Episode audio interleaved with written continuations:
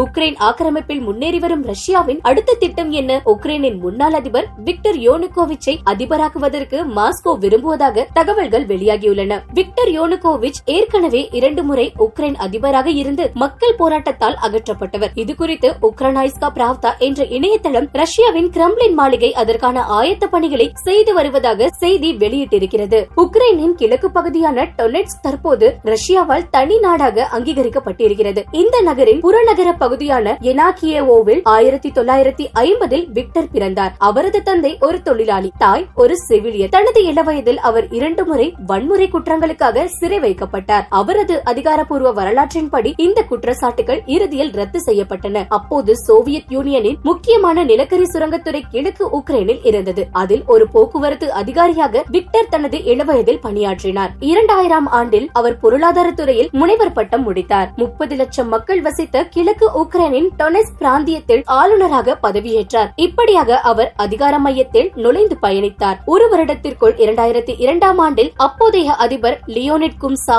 விக்டரை பிரதமராக நியமித்தார். தனது அரசியல் பயணத்தில் விக்டர் அதிவேகமாக பயணித்து இரண்டாயிரத்தி நான்காம் ஆண்டு உக்ரைன் அதிபர் தேர்தலில் வெற்றி பெற்றார். இந்த தேர்தலில் ஒரு மோசடி என்று தலைநகர் கியேவில் பெரும் போராட்டம் நடைபெற்றது. இது ஆரஞ்சு புரட்சி என்று அழைக்கப்படுகிறது. இருப்பினும் விக்டர் இரண்டாயிரத்தி ஆறு முதல் இரண்டாயிரத்தி ஏழு வரை மீண்டும் இரண்டாவது முறையாக பிரதமராக பணியாற்றினார். இப்படி அதிபர் பிரதமர் என்று மாறி மாறி பதவிகளில் இருந்த விக்டர் உக்ரைனில் ஒரு பிரபலமான அரசியல்வாதியாகவும் மாறினார். அவர் இரண்டாயிரத்தி பத்தாம் ஆண்டில் நடந்த அதிபர் தேர்தலில் தனது போட்டியாளரான யூலியா திமோஷென்கோவை தோற்கடித்தார். விக்டர் யானுகோவிச் அதிபராக இருந்தபோது ஐரோப்பிய ஒன்றியத்துடன் நெருக்கமாவதற்கு முயன்றார். இருப்பினும் ஐரோப்பிய ஒன்றியத்துடன் இணைவதற்கான நேரம் வந்தபோது அவர் அந்த இணைப்பை நவம்பர் இரண்டாயிரத்தி பதிமூன்றில் நிராகரித்தார். அதிபரின் முடிவை எதிர்த்து உக்ரைன் வீதி பகுதிகள் எங்கும் ஆரஞ்சு புரட்சி என்னும் எதிர்ப்பு போராட்டம் இரண்டாயிரத்தி நான்காம் ஆண்டிற்கு பிறகு பல மாதங்கள் நடைபெற்றது. பிப்ரவரி மாதத்தில் இந்த போராட்டத்தில் பெரும் ரத்தம் சிந்தப்பட்டது. தொலைவிலிருந்து குறிப்பார்த்து சுடும் ராணுவ போலீஸ் வீரர்களால் நாற்பத்தி எட்டு பேர் உள்ளிட்டு